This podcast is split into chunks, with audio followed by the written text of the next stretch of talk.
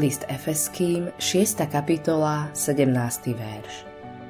Vezmite si aj prílbu spasenia a meč ducha, ktorým je slovo Božie.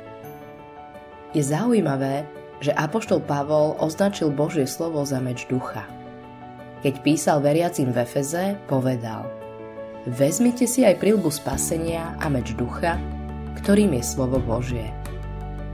Meč môže byť obranou zbraňou, Primárne je to však útočná zbraň. Rímsky vojak v staroveku ho používal, keď útočil, zasahoval a získaval územie.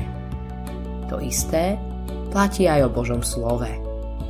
Prostredníctvom Izaiáša Boh povedal Lebo ako dážďa sneh padá z neba a nevracia sa tam, ale napája zem, robí ju plodnou, úrodnou a dáva semeno rozsievačovi a jediacemu chlieb, tak bude moje slovo, ktoré vychádza z mojich úst, nevráti sa ku mne prázdne, ale vykoná, čo sa mne páči, úspešne spraví, na čo ho posielam. Izaiáš 55. kapitola, 10. až 11. verš. Deň letníc bolo Petrovo posolstvo účinné, pretože bolo založené na Božom slove. Citoval z viacerých starozákonných pasáží, vrátane Joela 2. kapitoly 28. až 32. verša. Zrejme z pamäti. Nemal zvytok, ktorý by rozvinul. Boží slovo mal v srdci a v mysli a voľne z neho citoval.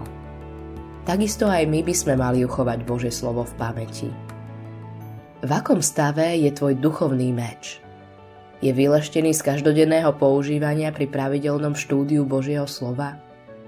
Je naostrený na nákové skúsenosti, keď uplatňuješ jeho pravdu a riadiš sa ňou vo svojom živote? Alebo je tvoj meč zhrdzavený či otupený neposlušnosťou? Udržuj svoj meč ostrý a pripravený. Poznaj Božie slovo a uchovávaj ho vo svojom srdci. Autorom tohto zamyslenia je Greg Laurie.